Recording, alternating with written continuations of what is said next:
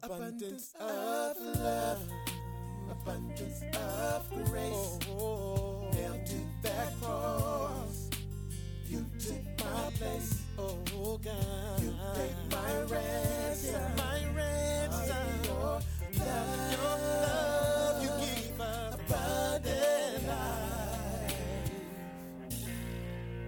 Abundant Life Christian Fellowship Church. Loving God, loving people. Now, here's Pastor Scott. through that. But this morning we'll be in 1 Timothy chapter 1 for our text.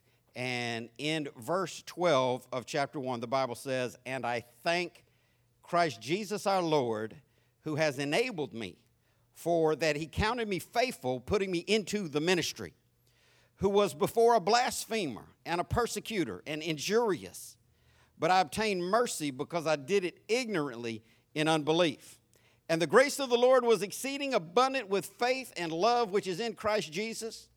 And this is a faithful saying and worthy of all acceptation that Christ Jesus came into the world to save sinners, of whom I am chief. I want to preach to you this morning from a sermon titled, I Haven't Always Been Like This. Before I even pray, because if you've been here more than once, you know it's my habit to pray now. But before I even pray, I want to say if you're here and you're saved at all, this is your story. If you're here and you're saved a little bit, this is your story that you haven't always been like this. Amen? Pray with me. God, thank you for transformation, God. Thank you for the born again experience, God. Thank you for your spirit that brings life to us and your son who purchased our redemption on Calvary, God. I thank you for the efficacy of his blood. And I pray, God, that today, as I preach, you'd strengthen my body, God. Anoint my mouth and my mind to say things that would honor you, God. I pray that you would save the lost today, heal the hurting, and deliver the backslider in Jesus' name. Amen. I haven't always been like this. Every middle part of July, since we started this church 19 years ago, I have preached a similar sermon to what I will tell you today. It is a sermon of my personal testimony. Say testimony. Testimonies are big, and, and, and here's the thing there are liars on TV that want your money. They call themselves preachers, pastors, prophets, apostles, bishops. Uh, they don't call themselves liars, hucksters, con artists, and beggars. But I, I, I- think they could. Some of them are, are great men and women of God, some, some of them are not. But the ones that are telling you that life is going to be all um, fine and dandy with hard rock candy are lying to you. People that are telling you there'll be no more tests, there'll be no more hardship. The Bible says uh, we'll always have trouble when we're, as long as we're in this life.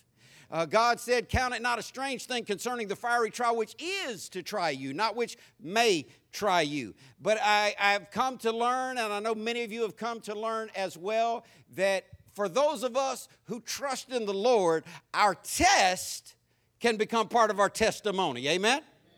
And I want to talk to you about that a little bit this morning. The passage of scripture I just read to you uh, was where God had inspired the Apostle Paul to make this writing to Timothy, which is the Word of God for us today. And I stand before you sure of this. Uh, in God's kingdom, Paul was a great man, a notable figure, uh, a man that loved God and was used of God mightily. God used him to write half of the New Testament. And, and, and he said in 1 Corinthians chapter 11, verse 1, he said, Be followers of me, even as I follow Christ. Now, that doesn't mean Paul was perfect and he wasn't trying to get people to be Paulites. He was trying to get people to be Christians. But what he was saying is if you'll walk the way I'm walking, if you'll head in the direction I'm heading, you'll find Jesus too. I hope that can be said of your life. I hope that you can listen. If nobody in this room wants the three worst minutes of their life played on that screen, do you? I mean, if you do volunteer, I'll, I'll put them up there next week. We'll just go through it, but you got to be honest. That's why none of us, see, I, I believe everybody in this room is smarter than the people who are currently running for president. I believe that because we don't want all our dirt splashed on TV. We don't want to have to stand up here. How, how, how, many of y'all have ever, if you had more than more than one child, how many y'all ever got worked up talking on the phone, distra- and, and called the one child by the wrong child's name? You know, if you do that, if you're running for president you do that, you, you, they, they label you an idiot, mentally uh, off, d- d- you know, just, you, you just, you, your mind is shot and gone. Um, why are we talking about that? That's how gone I am. we all have a story. And we don't need to know. Uh, the, here's why we're talking about that because a testimony, is, I've seen testimonies on TV that are not what God would have us to have a testimony. A testimony is not two hours of some long haired hippie rock star talking about all the fun he had chasing the world, the devil, and drugs, and then, you know, a minute and a half of, and then I found Jesus. Come on, give God praise and let's take an offering. That, that, that's not a testimony. A testimony is, uh, is where you share what you've been through and how God changed you. And I, I'm certain of this. I haven't always been like this. There was a time in my life when I wasn't a Christian. And if you're here and you're saved, there was a time in your life where you was not a Christian. If you meet somebody and they tell you they've always been a Christian and you're not talking to Jesus, then they are wrong.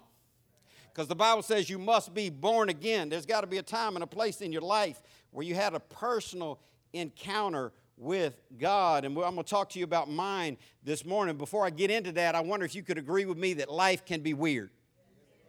Life is weird. Life is challenging. Life is difficult. We all have different struggles and different triumphs. Uh, you can be having the best day of your life one day, followed by the worst day of your life the next day. You ever seen it like that? This week, uh, on Wednesday, Wednesday, July 15th, will be the celebration of the greatest day in my life. Now, if someone asks you the greatest day in your life, you know, if you really love you some you, you might tell them it's your birthday because you celebrate your birthday all month long. That's extra special people. You know, some people want to celebrate their birthday. Some people want to celebrate their birthday weekend. Some people want to celebrate their birthday week. You're extra special if you want to celebrate your birthday month. But that's, that's not the greatest day of my life. Some people say the day they got married, that's big time. Some people say the day that they saw their first child be born, that's major. Some people will say the day they saw their first grandchild uh, be born. But I want to tell you unequivocally, without question and, and nothing comparable, the greatest day of my life was July 15, 1981, when I met God for real. So every year, July 15th has just been this massive deal for me. Uh, that, because when I got saved on July 15, 1981, God supernaturally, radically changed my life. And, and if you have salvation, that's your testimony. If you have salvation, there was a time where you used to be one way, and then God saved you, and you began to be a different way. That's what the scripture tells us. If you're really in Christ, you become a new person. So July 15th always was such a big day in my life. Every year, July 15th, just I'm just celebration, thanks to God, my spiritual birthday, the anniversary of the day I received Christ. And, and this Wednesday, July 15th, will be my 39th spiritual birthday. And I give God praise for that if I live to see it. So, July 15th, always such a massive day of celebration. I told you one day you can be having the best day of your life, followed by the next day uh, be the worst day of your life. 14 years ago, this week, July 15th, was, was my spiritual birthday. And July 15th, my wife passed from colon cancer. And so now this week has become uh, different, different for me. Now there's, there's, there's celebration and angst and, and I know many of you can testify that uh, you, you, you think about those that have gone by on, on sometimes every day, but definitely on certain days. And, and certain anniversaries and certain holidays. But I want you to know whether you're having a good day, bad day, happy day, or sad day, God loves you. He's on the throne. He's got a great plan for your life, and He's coming back one day for His children. He, Paul's doing all these cool things. He's, he's serving God. He's going to prison, going to jail. He's, be, he's being persecuted. Uh, listen, that's the life of a Christian. And, and so, hey, buckle in because God's got a, a great ride for you. You need to get on it. He, he did all these cool things for God, but in verse 13 of our text, he said, I used to be a blasphemer. I, I love that we're an X rated church. Think about it. We're an X rated church. Now, I don't mean X rated, get your mind out of the gutter now. Some of y'all got all that. I'm not talking about the movie system. We're an X rated church in the fact that we've got some ex alcoholics in the room. We got some ex drug addicts in the room. We got some ex pimps and hoes in the room. We got some ex liars and gossips in the room. We got some ex worldly people in the room. We got some ex twerkers in the room.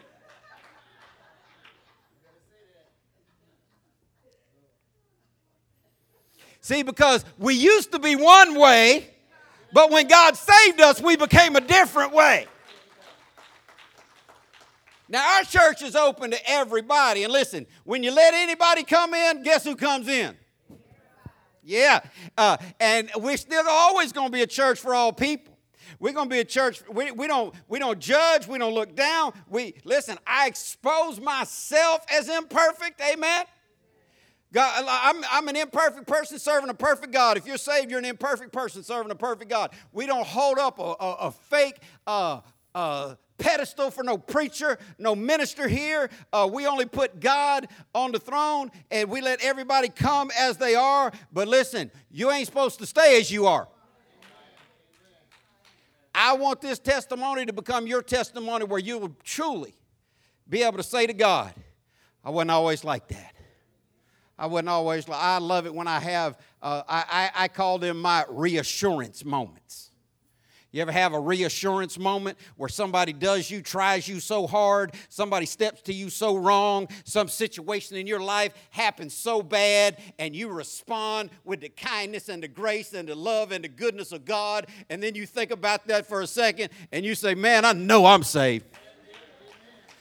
Because back in the day, that would have went different. Anybody agree? You, you know, I, you, you was one way, but that's the life of a real Christian. Paul, greatest Christian ever lived outside Jesus Christ, said he was a blasphemer. I want you to know God's still saving blasphemers. He said he was the head sinner. God still saving big sinners. He, see, I, I think the key to, to what Paul had going on is he remembered what he used to be. And he was thankful for what he had become. He remembered where he used to be and he was glad for what God had done in his life. If I could get five people in this room to live with an awareness that I haven't always been this way, that I haven't always had this hope, that I hadn't always had God's love in my life, if you could carry that from day to day, it changed your world.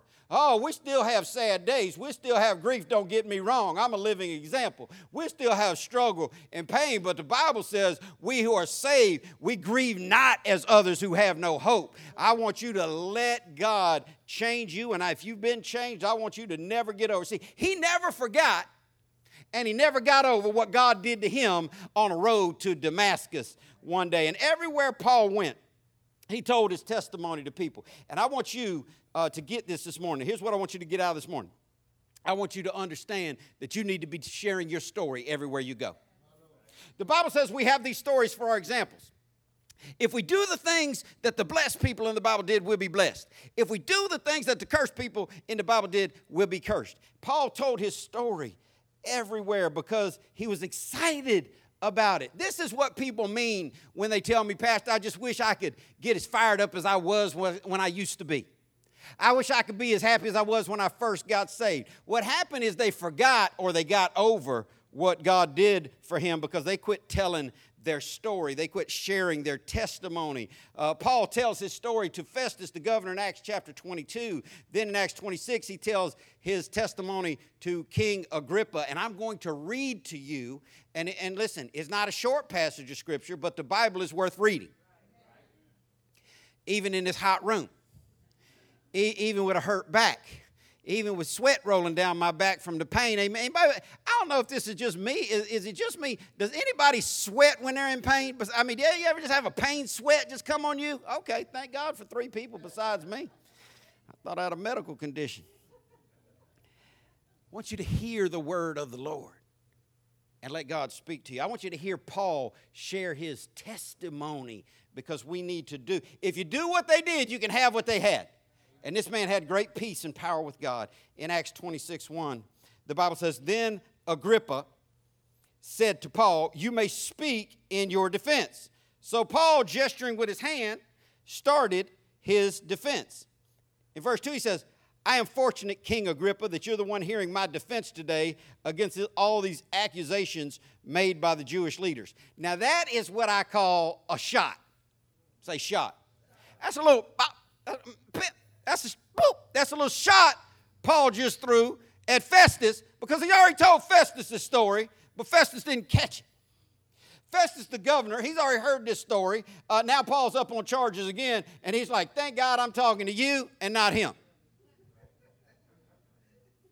Now, he didn't come right out and say, this is a teaching point right here. He didn't come right out and say, uh, hey, judge, I, am glad that you're my judge because the last three judges I stood before was ignorant and stupid.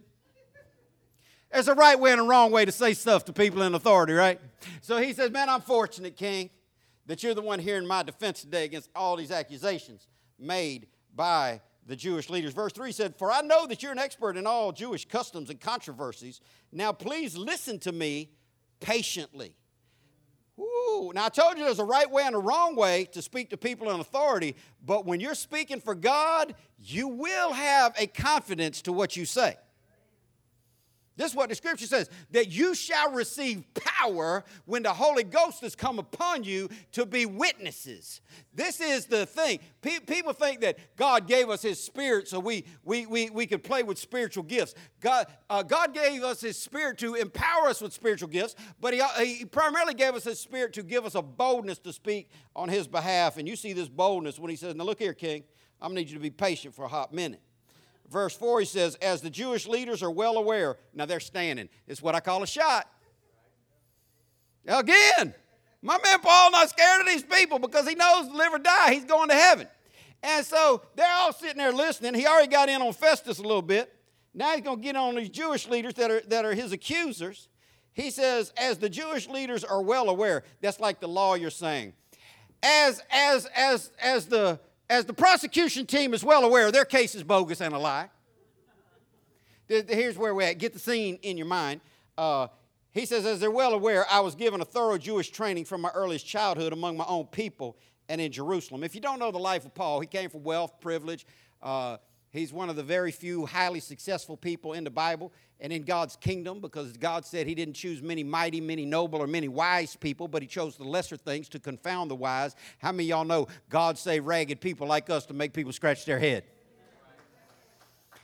Paul was, Paul was one, of, one of those on the other side that came in to God's kingdom. He had a great education, he had, uh, he had power and privilege. In verse 5, he says, If they would admit it, they know I've been a member of the Pharisees, the strictest set of our religion. He had elevated to the highest level of that religious circle. In verse 6, he said, Now I'm on trial of my hope in the fulfillment of God's promise made to our ancestors. In fact, that is why the 12 tribes of Israel zealously worship God night and day and share the same hope I have. Yet, Your Majesty, they accuse me of having this hope. Now, this hope is in the resurrection. And Paul was going around telling people Jesus was raised from the dead, and they said Paul is a blasphemer. And Paul's like, We've been telling this story forever. Our religions believed this way before me. You're accusing me now of what I already told you. In verse 8, he said, Why does it seem incredible to any of you that God can raise the dead? I hope you believe God can raise the dead. This is the God we serve. In verse 9, he said, I used to believe that I ought to do everything I could to oppose the very name of Jesus, the Nazarene. Indeed, I did just that in Jerusalem. Authorized by the leading priests, I caused many believers there to be sent to prison and cast my vote against them when they were condemned to death. Listen, Paul was the original hater. He carried around a bucket of haterade with him, and he caused people to pour hate as he went. He persecuted the church. He was anti Jesus. Listen, I want to tell you something. And, and here's just a message for some of y'all. This is also called a shot. You ready? Here's a message. You can go from being a Jesus hater to being a Jesus lover. That, that was the setup for the shot. Here's the shot. You can go from being a bigot and a racist on your way to hell to loving people that don't look like you. Paul said, Hey, I used to be all these things. I, I, used, I, used, I used to do some bad stuff, King. He, he, he said, I even put, put people to death just for believing in Jesus. Verse 11, he said, Many times I had them punished in the synagogues to get them to curse Jesus. I was so violently opposed to them that I even chased them down in foreign cities. I have known friends of mine who were good men who went to these little, you know, denominational churches. And if you're a denominational person, that's fine. I don't believe God believes in denomination. That just divides us. I believe in unity, not division. One person said amen. I've had pastor friends of mine that were good men that went and applied for a job at the pulpit search committee and they picked apart their past and said, We don't think that you are qualified to be our pastor. And I, I, one, one brother was telling me this. I said, Man, you should have told them, what's so special about y'all? I wish they'd have said that to me because I would have asked them, let's get into you a little bit. Let's see where you've been, what you've done, what you're doing. And, but here, could you imagine Paul sitting down today in the 2020 way? Listen, I thank God that I came to this church different. Uh, I, I, came to this church, uh, founded this church, start, started it from scratch. We had 16 people and a handful of children. God said, start a church. I, they, they called me. I didn't go by myself. Let me tell you, just a side note. Here's how you know if something is legit. Every real minister of God was either called to something or sent to something read the Bible. A group of people called them in, or a group of people sent them out. You got to be called, you got to be sent. I, I, was serving God at, at a church effectively. Uh, this 16 people called me, said they wanted me to come uh, and provide some leadership for them. I asked my church, they sent, I was called and I was sent. And so here's what I want you to do. If you ever move, transfer, transition, leave, uh, get up and go, remember this it's a good cliche to remember. When you're talking about preachers, pastors, and ministries, some were called, some were sent. Some just packed up their junk and went. Nobody in the Bible, listen, these haters out there that started their own deal, don't trust that. But, but Paul was out there persecuting God. Then God called him to pastor. Then a group of people laid hands on him, received him. Barnabas embraced him. Barnabas stood up for him, introduced him to the apostles. The apostles extended the right hand of Christian fellowship to him, ordained him, and embraced him. You, you got to have some ordination behind you. I'm so tired of these people on the internet. Let me tell you, if you want to be an ordained pastor, go online today to Fake Pastors Are Us, get you a piece of paper for $25, and you can do weddings in the state of Florida. And God got a special place in hell for you. That's a different message. Let me get back to where I'm at. Eh, in verse 12, he said, One day I was on such a mission to Damascus, armed with the authority and commission of the leading priest. So here's Paul, haterade in hand, working for the man, persecuting Christians, putting them to death, throwing them in prison for doing nothing other than going to church and, and, and claiming the name of Jesus. He had the authority and the power behind him. Verse 13, he said, About noon, Your Majesty, I was on the road. A light from heaven, brighter than the sun, shone down on me and my companions. Now, let me just ask you this. We've been studying creation. We've been studying the book of the beginning. We've been reading the book of Genesis. We, we, we saw when God created the heaven and the earth, and, and we saw that God put the two lights in the sky. The greater light, that's the what? The lesser light is the sun and the moon and all the stars, the Bible says. Now, brighter than the sun. In your history of being on this planet, when did you ever see a light brighter than the sun? That don't exist in the natural. Do, do, do some scientific research. This is the brightest light that you, he said, I saw a light that was brighter than the sun. Verse 14, he said, We all fell down, and I heard a voice saying to me in Aramaic. I, I want you to catch this. He said, We all fell down, but I heard a voice. You didn't hear me. He said, We all fell down, and I heard a voice. See, everybody in this room but me right now sitting down, but everybody ain't hearing God talk. You got to want to hear God talk. I've had people tell me, well, if so and so has the gift of healing, why don't they go to a hospital and just clear out the cancer ward? because that ain't how ministry works. Jesus didn't live in hospitals clearing out cancer wards and leper wards, uh, wards. Jesus, as he went, come across uh, sick and diseased people and those that wanted it. He had blind people come up to him and they're like, Oh, my Lord, my Lord, help me. And here's Jesus. What you want? Now, if I'm thinking, I, my, my, kids, my kids say that to me when I'm having a senior moment. They're like, context clues, Dad. They'll say something, I'll look at them and be like, what? What do you mean? Context. These blind people come up to Jesus, but he said, you got to want to hear from God. You got to want to be touched by. He Paul Paul is out there. He he wants to be who God wants him to be. He's just on the wrong path. He said, "We all fell down, and I heard a voice to me in Aramaic, Saul, Saul, why are you persecuting me? It is useless for you to fight against my will. I want to speak to every unsaved person in this room right now, every unsaved person listening to this recorded message, every unsaved person listening on the internet. This message is, uh, we, we have over 60 countries. Listen, we, we got almost more countries listening than we got people coming. We got almost 60 countries downloading these messages, and I want every unsaved person that hears the sound of my voice to understand this well. It is useless for you to fight against God's will. Oh, if we had the time and the patience in here, I could give the microphone to, to, to some people in this room, and they could tell you nobody ever thought I'd be saved. I could give the microphone to some people in this room that would tell you, oh man, I, I was running from God. I, I, wasn't trying to hear that about God.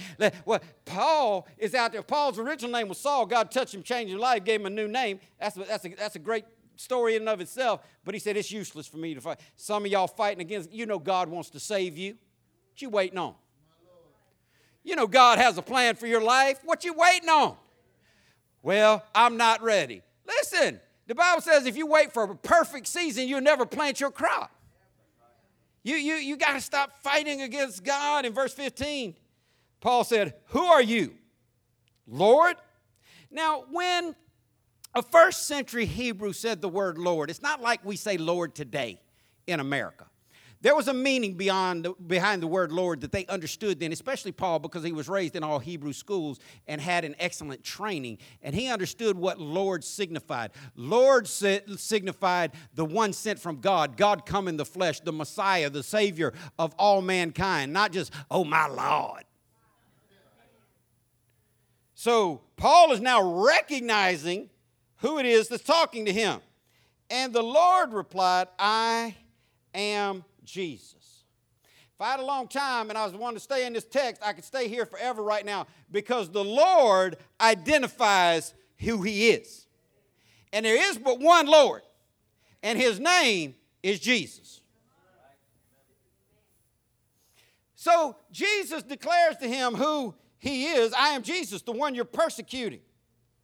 Now get to your feet, for I've appointed you, appeared to you to appoint you as my servant and witness. You are to tell the world that you have seen what you have seen and what I will show you in the future. I want to tell you something. The reason why God saved me and kept me on the planet this long, the same reason if you're saved, God saved you and kept you on the planet this long. So we can go and tell people how great God is. So we can go and tell people this is what God did in my life. Verse 17, he said, I'll rescue you both from your own people and the Gentiles. Period. Every time I teach, I tell you to pay attention to the punctuation. Pause on punctuation. Take the Bible in bite sized pieces, get it down in your spirit, understand it. Don't just read it, let it fly over your head. Jesus, the Lord, has re- revealed himself in a miraculous fashion to the Apostle Paul, and he said, I'm going to rescue you from your people and the Gentiles. As soon as this Hebrew man heard Gentiles, listen, you think we got racial division in America? Hmm. I heard somebody say something finally uh, brought tears to my eyes yesterday because the news will drive you crazy. The news wants to divide us. If you watch five minutes of Fox News, you're going to leave uh, upset with a whole group of people. Then you flip it over to CNN, you're going to be upset with a whole different group of people. And their job is to try to prove to us that we're so divided as a nation, that, that, that every cop is a murderer, that every white person is a racist. That, do you know the number one selling book in America right now uh, is, is a book called White Fragility that's teaching every white person in the world is a racist and hates black people? I want to stand up today and say that's a lie. I know a white person that don't hate black people. They, they want to make it out like every black person uh, is, is some type of criminal and thug. I know black people that never been arrested. Even after getting pulled over seven times in one year. when he heard this word Gentile, listen, that's code in Hebrew for the N word. Isn't that right? Somebody that knows the Bible agree with me. That is, there was racial hatred. Listen, they hated each other so much they wouldn't walk on the same side of the street. You think we're divided as a country? Look around. We ain't as divided as the news try to make us out to be. You, you, you think there's such racial hatred in America? You think, uh, listen, if, if you believe all that foolishness, why are over a million people trying to crash our borders right now and get in this country? If America's such a horrible country founded on such horrible systems and beliefs, why is the whole world trying to crash our gate? When he heard Gentile, he looked at him side eye. Don't say that in my presence. I want to abide with them folk. And then he said, Yes, come on. Which means chew on that.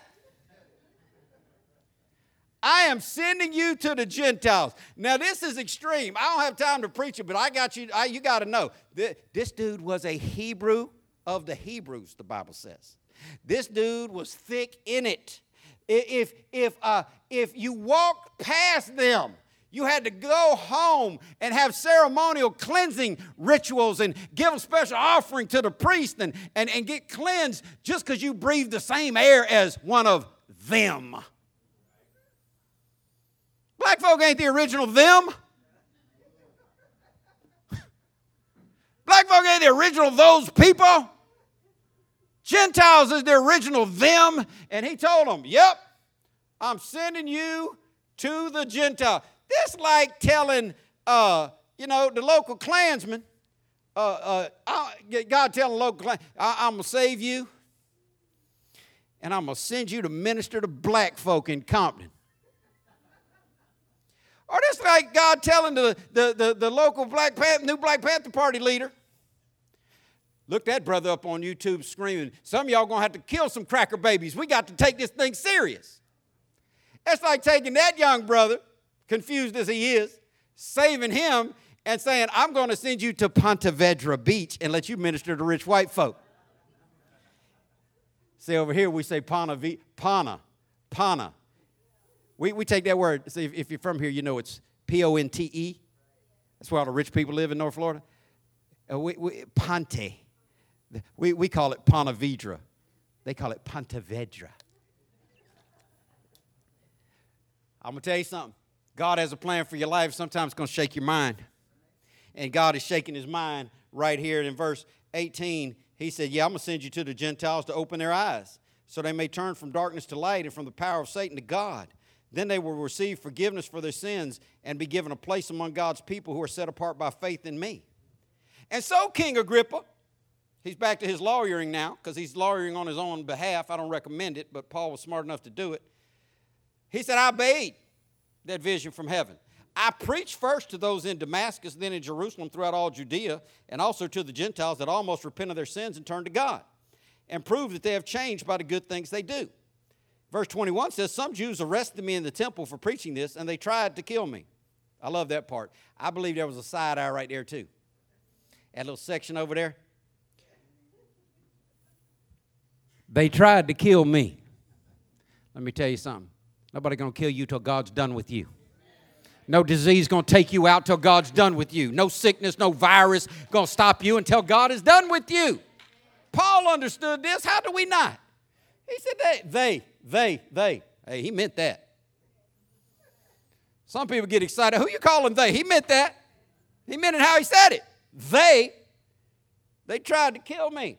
Verse 22, he said, But God has protected me right up to this present time so I can testify to everyone. Now, if it is true, and it is, that we have these stories for our example, and God protected Paul up to this present time so he can testify to everyone, guess what God wants us to do? Testify to who? Everyone. From the least to the greatest. I teach nothing except what the prophets and Moses said would happen. Verse 23, he said that the Messiah would suffer and be the first to rise from the dead, and in this way announce God's light to Jews and Gentiles alike. Suddenly Festus shouted. Now, Festus, backtrack to the, to the context, Festus is a governor. He's already heard this speech before. He's already heard this speech before, and he don't fly with him. And, and Festus said, he shouts out, this ain't even his courtroom. He ain't the judge. He ain't, he ain't the lawyer. He's sitting on the side. He's just some political figure sitting on the side. He, t- he, he shouts, Paul, you're insane. That is for everyone in this room. I'm going to tell you why. If you ever really fall in love with God, you're going to have some haters tell you you've lost your mind. If you ever really fall in God, you're going to have some haters tell you you are beside yourself and to take leave of your natural senses. He said, Too much study has made you crazy. Festus knew he couldn't out-talk Paul because Paul already stood before his courtroom. Festus knew he couldn't out-logic Paul because Paul already stood in his courtroom. Festus knew he couldn't out-rationalize and out-reason Paul because Paul had all the facts and the right on his side. So now he goes to attacking him. He's like, Yeah, you smart dog, but you just crazy out your head. Verse 25, he said, But Paul replied, I'm not insane, most excellent Festus.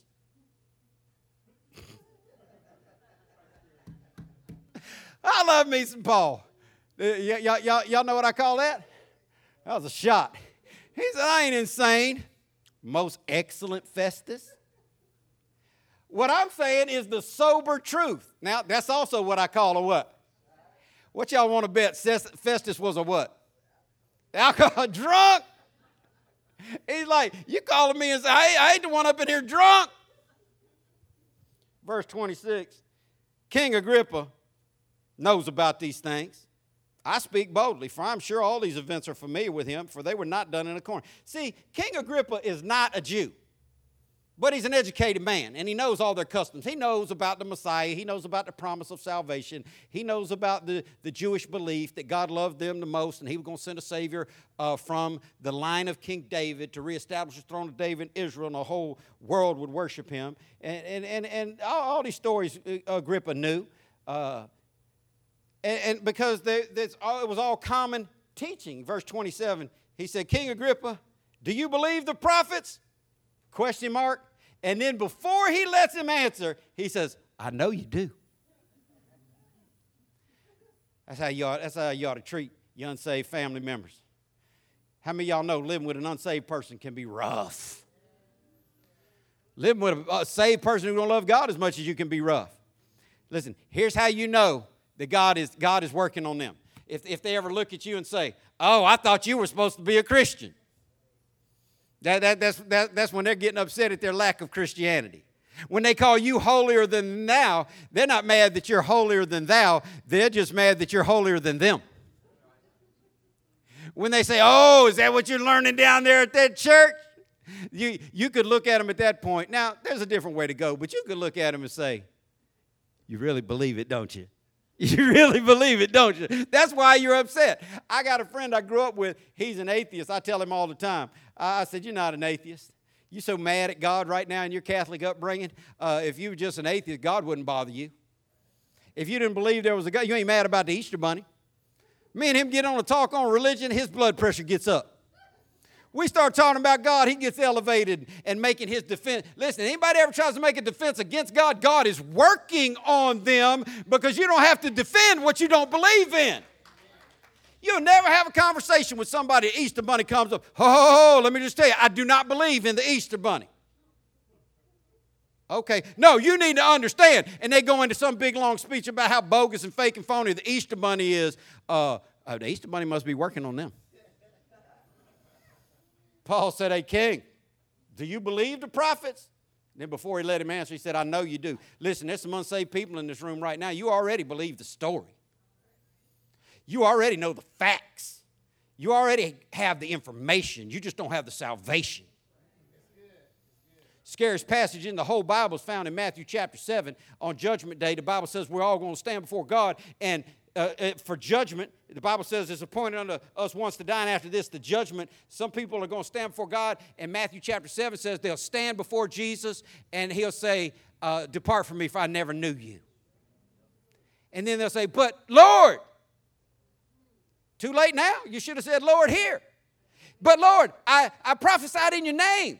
I, I, I did wonderful works. I, I, I was a miracle. They did all these things, but I sang in the choir. But my, my mother's brother's auntie's grandfather laid the cornerstone in the big church downtown. I've had people tell me that. I was asking a man one time, Are you a Christian?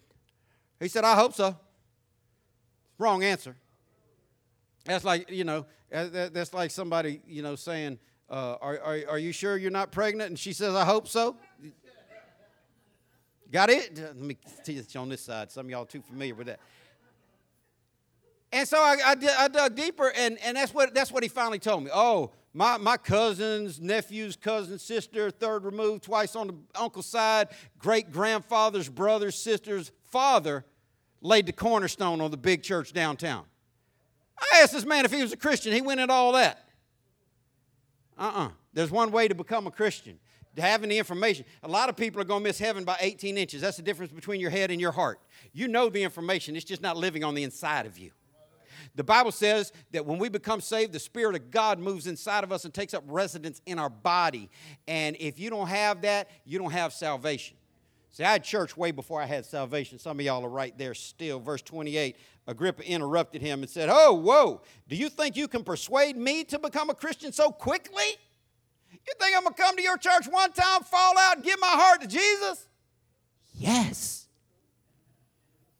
Paul replied, Whether quickly or not, I pray to God that both you and everyone here in this audience, side eye, side eye, uh, hmm, everybody in this audience might become the same as I am, except for these chains. He said, Don't look at my outside, look at my inside. I want you to be like me. Not like me on the outside, I want you to be like me on the inside. What is that? Saved, believing in Jesus. And I want you to know the, that this morning on July 12th, 2020, I want everybody in this audience to be just like me. Not, not, my, not my same shade of refuse to go out in the sunshine pale. Not, not, not, not, not, not my frame of, you know, I, tell, I tell y'all all the time, everybody can't be six foot two, 220 pounds of twisted steel and sex appeal. Somebody got to be five foot nine and a half, cute and cuddly. I think that back surgery took the half, though. Don't tell nobody. The Army said I was 5'10. The Army needs a new measuring stick. But it is my prayer that you would become like me. What I mean, listen to me. In all seriousness, with all my frailty and all my imperfections, I love the Lord Jesus Christ. He saved my soul. I know that He changed me. I know that I'm born again this morning. And I want you to have that same testimony that you know, that you know, that you know that there is no doubt it's not a hope so. The Bible says these things have been written to us that we might know that we have eternal life. This Wednesday is going to be my 39th spiritual birthday. Jesus said, You must be born again. When one of the religious leaders came to Jesus in St. John's Gospel, chapter 3, he was trying to find out what's the real deal? How do, how do I really get this, what you're talking about? And Jesus said, Nicodemus, you must be born again. And Nicodemus, you know, he's just, he's unsaved. He don't know all this lingo. And he's like, what you, I got to go back in my mother's belly and come back out. How, how do I do that? I'm grown. She can't fit me. He said, No, you're thinking natural. I'm talking about spiritual. You have to have a new birth, just like you were born into the natural realm uh, you got to be born into the spirit realm. Some of y'all sitting in churches thinking that you're going to become a Christian by osmosis. You're just going to by and by gather Christianity. That's not why how it happens. Let me assure you this: it don't matter how long the lead up in. It, there, there is a moment of conception. It don't matter how long the labor is. There is a moment. They write it down. 8:14 a.m. They write that moment down on a birth certificate. There's a moment of salvation that just like you had a natural birth, I was born on August 6, August 6, 1963. I was born again on July 15th, 1981. But it's weird to say 1900s, don't it? Some of y'all never knew. My kids never knew in 19. How many people in the room? How many people in the room never knew 1900? Y'all don't even remember 1900. Listen, in 1 Peter 3:15, the Bible says, "But sanctify the Lord your God in your hearts, and be ready always to give an answer to every man that asks a reason for the hope that is in you with meekness and fear. You ought to always be ready to tell somebody your story. You ought to be always ready to tell somebody why it is that you do what you do, believe what you believe. Why would a group of people uh, that could sleep in on Sunday morning get up, drive to 4401 Georgetown Drive to worship God in a dirt parking lot uh, with, with, an imperfect building, uh, be, being talked to from the perfect Word of God by an imperfect preacher? Because God saved us, because we love God and we love people. There's power in your testimony. You ought to always be able to give a reason. I'm going to give you mine real quick. I want you to listen to my story. I grew up in church. I was in church from the third day on life. I, I grew up into a very Catholic home. Uh, my, family, my family was steeped in Catholicism, I, I was born as a Catholic. And listen, according to the Pope, if you're born Catholic, you're Catholic forever. Okay? Uh, I, I, was christened as a Catholic, raised in the Catholic Church. But when my parents got divorced in 1970, when I was about seven years old, 71, eight years old, uh, back then, they were still saying the last in Latin. Could you, uh, the Mass in Latin. I got, I got my merge wixed. I said the last in Latin. Uh, they were still saying the Mass And like, Could you imagine? Some of y'all don't understand my, my grammar and, and my accent, but could you imagine if you came to church and all, all they did was talk in a language you didn't understand, but they did this when you're supposed to sit up and they did stand up and that when you're supposed to sit. That was Catholic Church. Some of y'all old enough, y'all, y'all remember that. And, and, and uh, the only thing they ever said, and nobody knows what it meant, but they said it so much that you walked out of there thinking, well, glorious biscuits and dominus patri. Church is over. But back then, the Catholic Church was so divorce hating and let me tell you something God forgives all sin, even divorce. That's a message for somebody right there. The Catholic Church didn't understand that. They kicked out everybody. They didn't want to sit down and say who's the victim, who's the perpetrator. They threw us all out of the Catholic Church. So we did what the rest of the world did. We joined the Baptist Church. I rode the bus to church uh, as a little kid because I was one of those that was sent to church. Uh, I, I, don't believe that people ought to get on drugs, but there is one kind of drug problem every young person ought to have. You ought to be drugged to church. Listen, listen to me, parents. Your children don't want to come to church, drag them to church. Make them come to church. They gonna eat in your house, they gonna come to church. They need to be drugged to church. I was sent. There's a difference. People get wayward quicker when they were. I was sent to church. My my, my mother gave up on all hopes of anything to do with God. But I was born, people ask me everywhere I go, my kids will be my witness. People ask me everywhere I go. They look at me like this and they're like, Where are you from? That's code for your accent is so thick, I need to know where you developed that way of speaking. And so sometimes I just throw them off because this the this the God's heaven truth. So on my birth certificate, oh, I, will tell them, oh, you mean my accent? Yeah, I was, I was born in San Diego, California. So I'm Southern, it's Southern Cal like a southern accent. From, but this God's heaven truth. Uh, as a child, small child, I lived in rural Louisiana on a farm where my mama's family uh, grew up. And then when I was five years old, we moved to England. So when people wonder where my accent is from, uh, I'll, I'll let you pick one of these three places. It's either from Southern California, rural Louisiana, or England. But then we moved.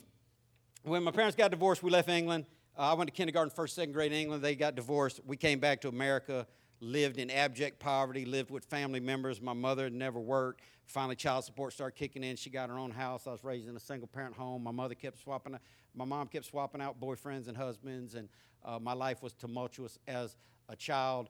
Uh, but we eventually moved, ended up, she, she married her uh, second husband and we moved to Jacksonville, Florida. But before that, we were living in Virginia, and I was riding the bus to this church called Grace Brethren Church, and that was the Virginia version of Southern Baptist. And riding the bus to church as a little kid. I was just going because I had friends that were going. I was going because my sister was going. I was going because it gave me something to do. But it was in the fourth grade. I was in the fourth grade, uh, second year back in America. And when the preacher said, Everybody in this room that don't want to go to hell, come down this aisle and pray this prayer. And I thought, well, what kind of fool He wants to go to hell? I'm getting up walking with the rest of these people. I saw a bunch of people walking down the aisle. I'm like, I'm not sitting here going to hell. I mean, I was young and dumb, but I wasn't that stupid. And so he said, Pray this prayer. I prayed a prayer. He turned me around. He said, This little Scotty Becker, he comes today to accept Jesus Christ. Everybody that rejoices in his decision, uh, give God. And people clapped, and I thought,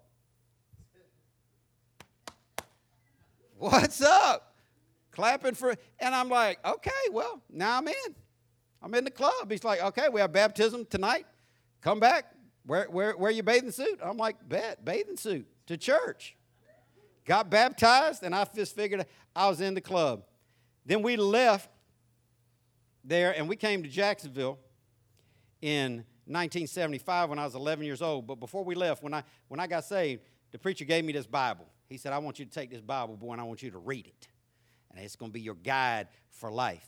And I kept this Bible ever since that day in fourth grade, 50 years ago, uh, however long ago it was and I kept it, and it just became a part of my furniture. I didn't. I, I, I, didn't do a lot of reading with it for many years, but it sat on my nightstand every day. I, we had to dust the whole house every Saturday. There's a moral in that story uh, for lazy children. Um, I'd have wipe it down with a pledge rag, uh, keep, keep my Bible clean, and it just became part of my room furniture. And so I came to Florida with that in 1975 as an 11 year old kid went back to riding the bus. One day, a man, we're playing out in the street. We're shooting baskets in the street. Man came through. He called all us kids over to his car. That was when kids listened to adults. And he said, My name is Jack Rickenback, and I drive the church bus. And I'll be coming through this street tomorrow at 9 o'clock in the morning. I want all y'all to get on my bus. I'm going to have some candy for you. I'm going to tape some money under a lucky seat. Well, oh, now we took it to a whole new level. Free candy is A, but money, I'm feeling lucky. I will see you at 9 o'clock. So I rode the church bus to a little church that's still in existence today called West Normandy Baptist Church on Normandy Boulevard. It was there as an 11 year old. I first saw my gal, she was five. Her mother taught me in Bible school, uh, vacation Bible school, and was my Sunday school teacher. I still have my vacation Bible school certificate from 1975 as an 11 year old when there was a handful of people in that church. Gail's mother works at that church. Her father is deacon in that church. They've been in that church forever and a day. They, they sing in the choir, and that was my introduction uh, to the woman who ultimately would be the great love of my life and give me my children. So I thank God for church buses and Jack Rickenback. God, see, God, God will take you around a lot of different places to get you to the right spot. And this is how God is weaving my story from San Diego, California to uh, Rayville, Louisiana. If you don't know where Rayville is, but you saw, saw the show Duck Dynasty, Duck Dynasty is in Monroe. Monroe is what people in Rayville call uptown. Rayville has nothing but farms. If you want to buy anything, you got to go uptown. Monroe's where the rich, fancy, educated people live. That, that, that's, a, that's a different story. From Rayville, Louisiana, to England, to Virginia, to Jacksonville, Florida, all the way, God. I'm going to tell you this your whole life from the day you came in, God's been guiding you every step of the way. Saved or unsaved in this room, loving God or hating God, or anywhere in the middle, God has been navigating your life for His purpose. And I went to that church, and in the summer of 1975, the pastor stood up and he said, You kids are about to go back to school. I want you to take your Bible to school every day. I challenge you. I'm like, Well, don't dare me. don't dare me. I'm, you know, I'm, I'm hard as rocks. Don't dare me, preacher. I, will I'll take that. I carried this Bible my, my first year in Jacksonville, Florida. They bust me from a custom home subdivision on Normandy Boulevard that was brand new called Country Creek. They bust me down, this back when busing was still in play. They bust me to James Weldon Johnson Seventh Grade Center on Kings Road. I walked in with my Bible every day. I didn't carry it on the bottom of my folder. I was just boom, boom, boom, boom. Ha, ha. He dared me. I'm carrying my Bible every day to school and people mock me for it. And I'm like, whatever, my preacher dared me, and I'm going to carry this Bible, and y'all ain't going to make me go to hell. I got involved in the youth group, went to youth camp, carrying my Bible to school all through seventh grade. Eighth grade comes. Uh, See, we had seventh grade centers back then. We had high school different. We had a junior high school, which was only eighth and ninth grade, Stilwell Junior High School. I go to Stilwell Junior High School in eighth grade. I carried my Bible to school two days. That mockery got too hard for me at Stilwell. I let that go.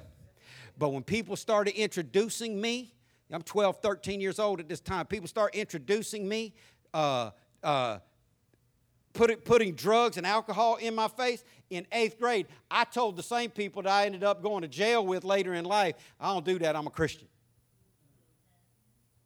You're like, yeah, what kind of, I'm a, I'm, I'm, I'm a, I'm a Christian boy.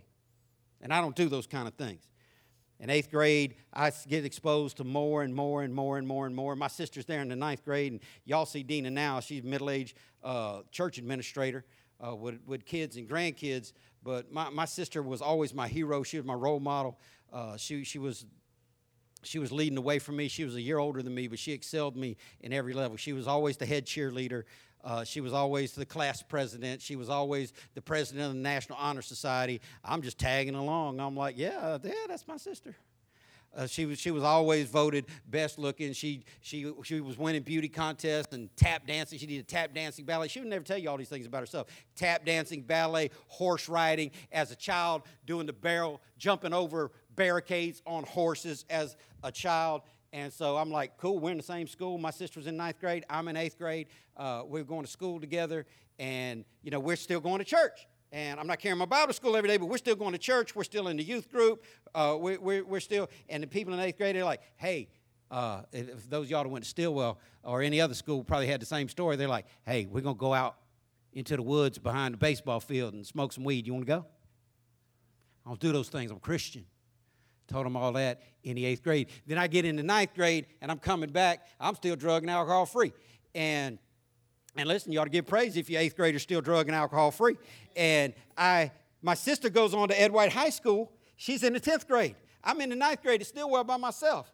One day we were walking around, we're hanging out in the neighborhood. Country Creek was a brand new neighborhood. I remember the sign where Famous Amos is now on Normandy Boulevard, a big billboard. It said, Country Creek, Custom homes built by Richard Dosty, starting at $24,999. Wouldn't you like to be able to buy a custom built home by a home builder for 25 grand right now? Eh, and they're building new houses, and we're just walking around the neighborhood looking at what, what's going on. And I remember it like it was happening right now in front of my eyes. We ride our bikes, we sit down, we're sitting in this, in this driveway, this house that they were building around the corner from our house and my sister pulls out, and some of y'all, some of y'all have had this purple bag with a gold rope in it.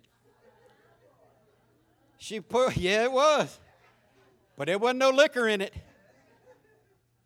My sister, it wasn't no money in it. My sister, my hero, my leader, my my my smart, intelligent, always the winner, says, "Hey, you want to smoke a joint?" And I, this, this, this God said true. I said, What are you talking about? We don't do that. We're Christians. Now, now listen, I wasn't reading this Bible. This Bible sitting on my shelf. I wasn't saying no prayers. I wasn't talking to God. I wasn't worshiping God. But they told me I was a Christian, so I took it. And then she said, this, this is hilarious. Uh, she, she'd gone to high school. She had met older people. She made that transition the first year of high school, and she had been influenced and corrupted by peer pressure. And uh, now she's carrying a little Crown Royal bag with, with some joints in it. And I'm like, Are you serious?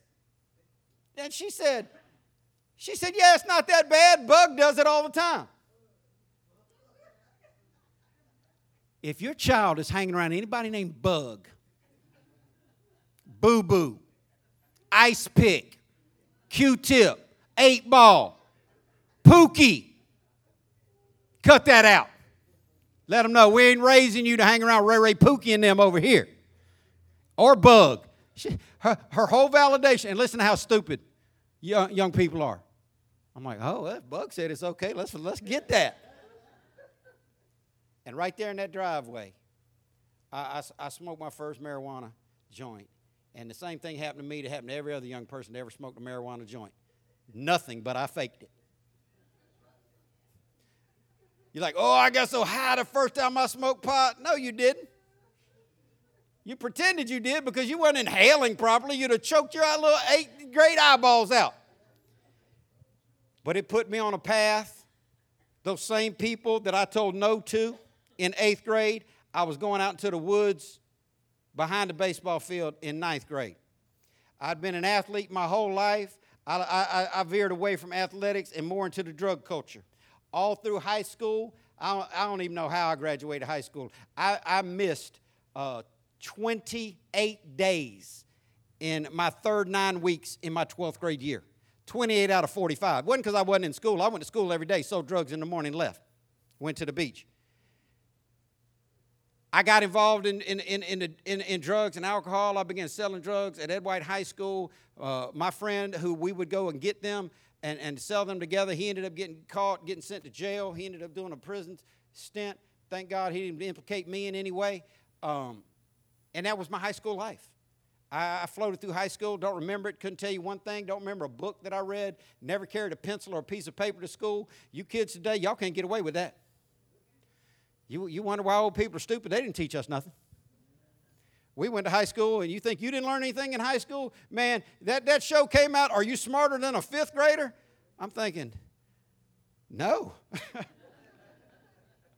no, that's, that's you know, I'm, that's the 70s for me, man. That's time I'm talking about was in the 70s. It was, it was, my mind was blown out and, and shot. And, that, and that's how I went through high school, all through high school. Barely getting by, drugs, alcohol, in and out of jail, getting arrested. Thank God that juvenile record get sealed up, do, do, get, getting uh, robberies, burglary, breaking and entering, stuff not worth talking about, uh, in and out of jail. My mama finally told me, she said, This is it. If you ever go to, don't call me. Don't. My mom was tired. The teachers calling her. Uh, Scott is in all advanced classes. We have him in honors classes. He's taking AP history because of how he scores on the tests, but he's just not applying himself. Any y'all ever had one of bright children that don't apply themselves? Frustrating. My mama, she told me, I ain't going to no more parent teacher conferences with you. Don't, they, I'm not coming up there to get you off. I, I was suspended so much. Uh, and listen, I don't know about y'all, but the nurse at my school knew me by first name because every day I wasn't trying to go to second period. I didn't like the teacher, so I just went and took a nap, faked a, a bellyache. That's just a little help for some of y'all kids. They got beds in school too. But that, that was my school existence. My mom told me after my third arrest, uh, she said, I'm not bailing you out anymore. I'm not spending no more money on you. You can get a public defender. You can stay in jail. Uh, I'm not, we're not going through this anymore. She was a single mother again. Her husband she was married to had left. And she's like, I, I worked too hard to put up with you. And she begged me to leave the house. And I, I, I can remember in my shame telling her many times, I'm not going anywhere. I can live here for free. And I love my mama to this day, and I'm trying my best to make up to her all the hell I put her through as an unsaved teenager. But that was the existence. I got out of high school, graduated by the skin of my teeth, uh, had no plans to go to college, had no plans to get a job. I was making too much money doing what I was doing. I, I, I was stealing and selling and feeling okay about it. I, I, had no guilt, no shame about it. All my friends were doing the same thing. If you'd asked me then, was I going to go to hell? I'd have said no, because I walked an aisle in the fourth grade. One night I came home from a, listen, this, this last five minutes, this is where it gets good. I, I walk home, I uh, drove home from, from a party one night on, on July 15th. I'm driving home, I got both windows down, my head hanging out the window. That don't mean nothing to some of y'all, but to, to every alcoholic and every drug addict in the room, you know at 3 o'clock in the morning while you got the windows down, I'm trying to stay awake. I'm trying not to crash. Uh, I, am trying to keep my eyes open so I can get into my driveway. I get into my driveway. My life had become so spiraled out of control. My mother had moved me into the garage. You can't live in my house. You sleep in the garage. You're too out of control. I, I go in, I go into the garage. I had my shirt off. It's hot July night. I've been out partying, uh, drinking and drugging. I walk out, so, you know, 3.30 in the morning what you going to do after all, all night drug fest? You got to go in the kitchen and eat. And so i took my shirt off. I walked through my bedroom in the garage toward the house door. I threw my shirt down on, on my bed like that missed my bed altogether landed on my nightstand just like that. And that red bible jumped out and just stared at me. And there i was a young man looking at a Bible that I hadn't seen in years. I slept beside it every day. It never stared at me before. I slept beside it every day growing up. It, it never called me to it before. I never made it to get a snack. I never went to the kitchen. I went over to this Bible and I picked this Bible up off the shelf and I sat down and I started to flip through this book. I'd always been studious. There's things underlined in here from my childhood. And I began to flip through the pages of this book, and the Spirit of the living God grabbed my heart and told me, I need Jesus. I didn't say, oh, but I'm already saved. I didn't say, but, you know, I walked that aisle in, in, in the fourth grade. I got down on my knees, and I remember to this very second, I got down on my knees and I said, Please, God, forgive me for my sins. I knew exactly how to lead somebody to Christ. I, I, I was working in the youth group uh, up, in, up until ninth grade when I, when I got into drug culture. And I knew exactly what to say, but, but I, put a, I put my own turn on it, and I said, God, I want you to save me for real, not like Jimmy. Jimmy was the pastor's son who. Uh, I did drugs with. Jimmy was the pastor's son who OD'd on heroin in front of me, tied off, laying like this in his front yard. I said, I want you to give me real salvation, like people in the Bible had. God saved my soul. I stayed up that whole night praying and singing the songs. They taught me riding the bus to church as a little kid.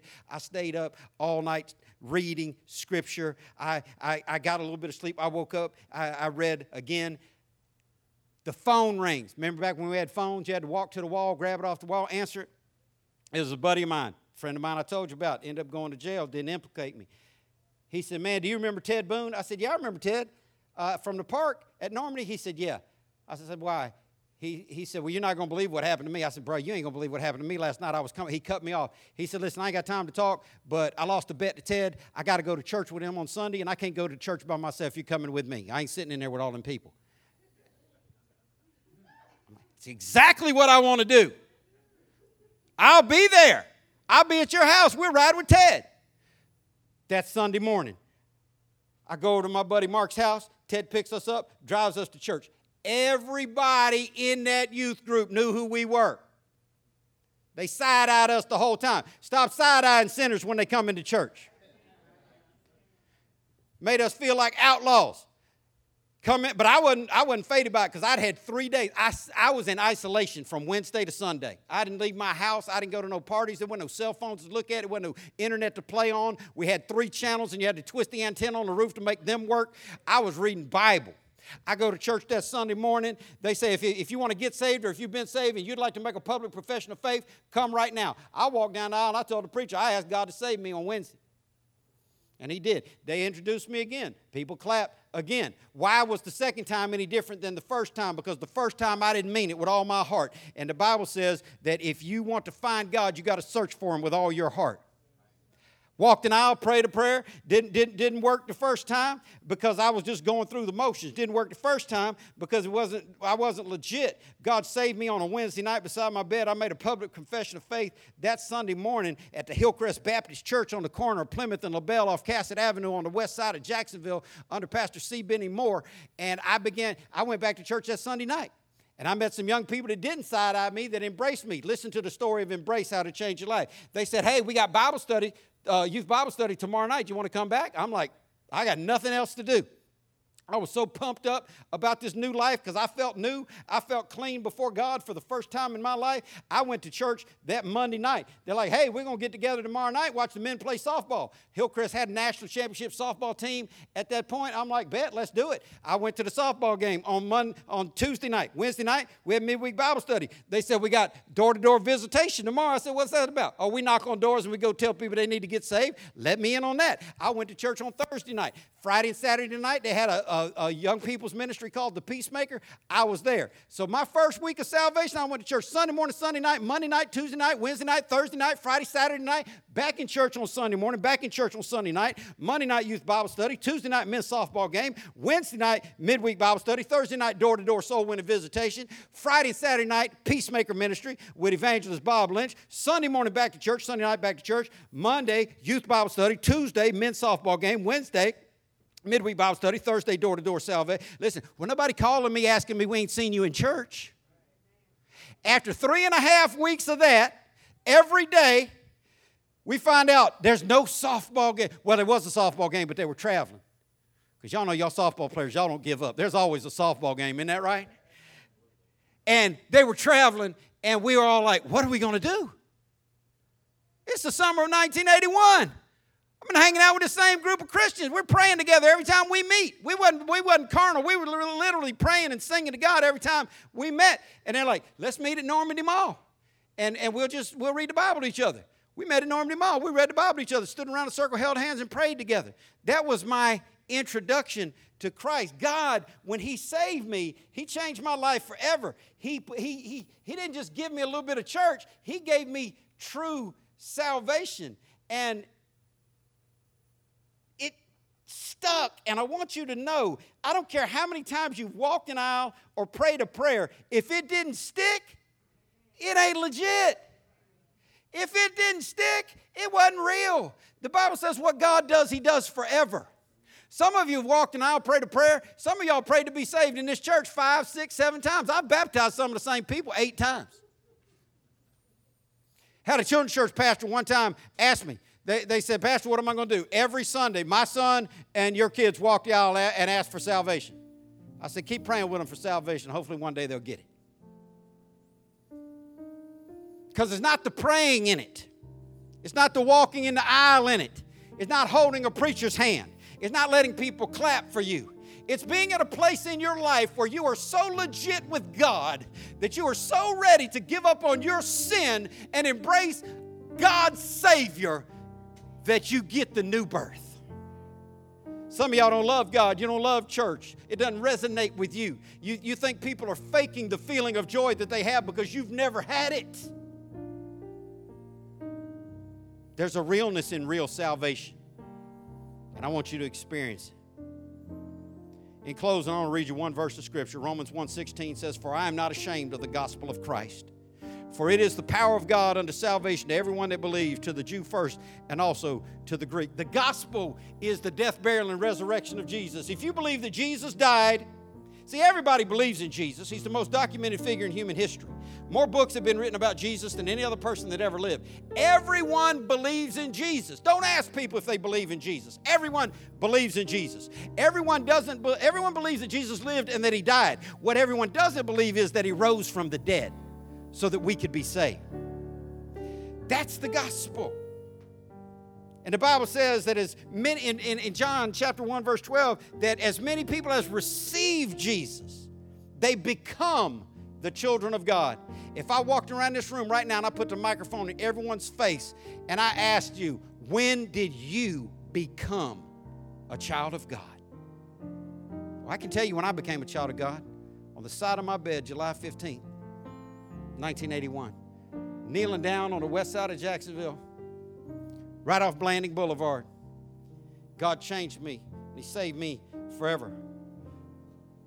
John 3:16 says, "For God so loved the world that he gave his only begotten son, that whosoever believes in him should not perish but have everlasting life." And the last verse I'm going to tell you is this, and this is the great news for everybody. Romans 10:9 says, "If you'll confess with your mouth the Lord Jesus and believe in your heart that God raised him from the dead, you will be saved." Some of y'all confess Jesus. Some of y'all believe in your head that God raised him from the dead, but what about your heart? Are you saved today for real? See, because if you'd asked me in fifth grade, am I saved? Yep. Ask me in sixth grade, am I saved? I'm carrying my Bible to school every day. Well, who are you talking to? Ask me in eighth grade if I'm saved? Yeah, I'm saved. If you'd asked me in ninth grade, I said, yeah, I'm saved, but I ain't perfect, and neither you, so leave me alone. If you'd asked me in tenth grade if I'm saved, I'd have said, mind your business and buy some drugs. If you'd asked me in eleventh grade if I'm saved, you might have got shot. If you'd asked me in twelfth grade if I'm saved, you wouldn't have asked me that because you wouldn't you wouldn't have had no question about it. But if I asked you right now, are you, I'd have told you I was saved through all those years of my life, but I wasn't. I knew the answers, I knew the speech, but I didn't have a personal, intimate, dynamic, ongoing relationship with God. Let me tell you something church is boring, and church folk are hideous.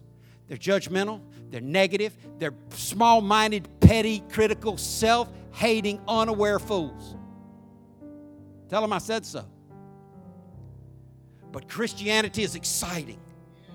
It's real, it's vibrant, it's active. Christianity is what makes church worth going to. Having a real relationship with God is what makes songs worth singing, a Bible worth reading, a God worth praying to, an offering bucket worth filling up.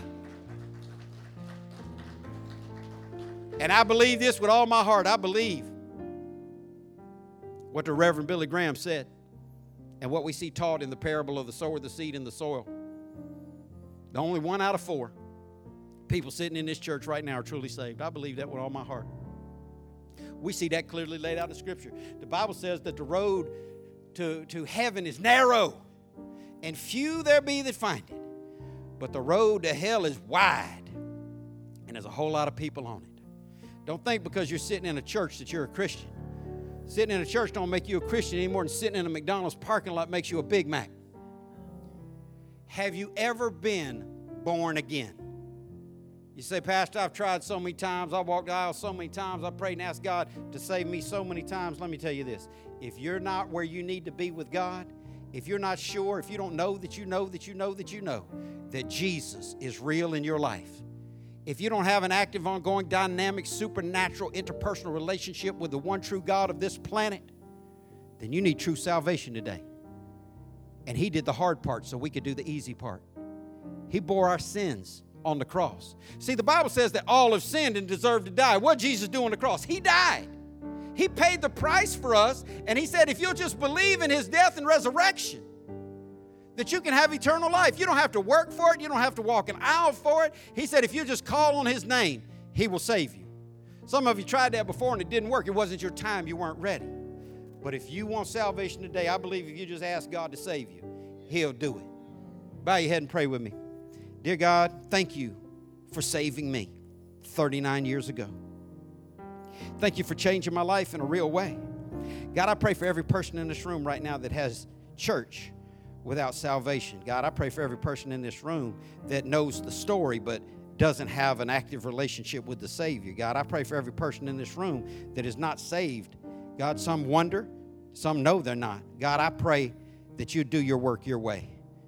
Only you can save, God. You said that no one can come unless your spirit draws them. I pray right now that the spirit of the living God would draw every lost person to a true salvation today. With every head bowed in the room and every eye closed, I just want you to keep your eyes closed for a second. I'm not going to keep you long. I just want to ask if there's anybody in this room that, that could honestly say, Preacher, I'm not saved. I don't have a story. I don't have a testimony.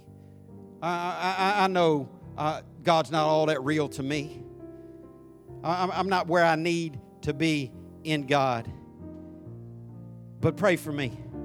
Pray, pray, pray for me, Pastor, because one day soon I want to find that real salvation. With no one looking around the room, with every head bowed and every eye closed, if you'd be honest enough to say, I, I, I need real salvation today, would you put your hand up? All right. Just put it up, put it right back down, okay? Anybody else? All right, all right, all right. Anybody else? Let's pray. God, I pray for each one of these people that raise their hands. God, I pray, Lord, that you would save them for real. With every head bowed and every eye closed, if you raised your hand or if you should have raised your hand and you didn't, I want to tell you this. You don't have to wait till some other time to get salvation. The Bible says today is the day of salvation if I don't want you to leave this place and go out there get in a car wreck and die and go to hell forever. I want to give you an opportunity right now. The Bible said that if you'll call on the name of the Lord, He'll save you. If you're here and you're not sure about your salvation or you know you're not saved, I'm going to pray a simple prayer. There's no magic in this prayer, but if you mean it in your heart, God will know that you are serious. If you want to get saved, as I pray this out loud, you pray this silently in your heart. The Bible says God can hear the thoughts in your head. So as I pray out loud, you just pray something like this quietly in your heart Dear God, I believe in you. I believe that Jesus lived, died, and was raised from the dead. I believe that He paid the price for my sins. Please forgive me of my sins. Save me. Make me a real Christian. If you prayed that prayer or something like that just now, and you and, and you asked God to save you, and, and you really meant it, I want everybody in the room to look up at me right now. It's the last thing I'm going to tell you. Jesus said, If you confess me before people, I'll confess you before God on Judgment Day.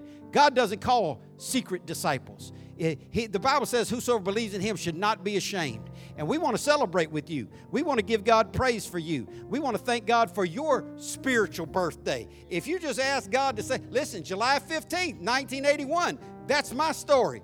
July 12th, 2020 could be the year you got good vision.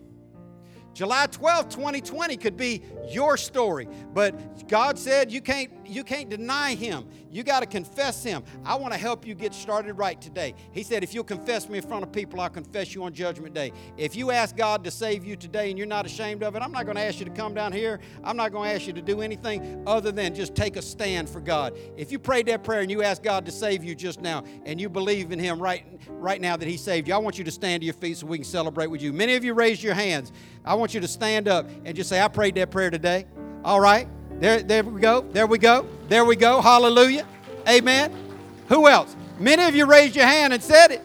Don't deny him right now. Hallelujah. Let me say something to each one of you that's standing right now. God sees you. God sees you. Somebody's going to try to tell you it's not real you hold on to the God that knows it's real. You know that you asked Him to save you. He said if you would ask Him to save you, He would do it. I want you to get your life involved in a good church. I want you to start reading the Bible, giving your heart to God. God loves you. I'm, going to pray. Everybody pray with me for these that are standing. God, thank you for saving these that are standing, God. I pray you fill them with your spirit, change them forever in Jesus' name. Amen. You can be seated. Go and put your hands together. Hallelujah.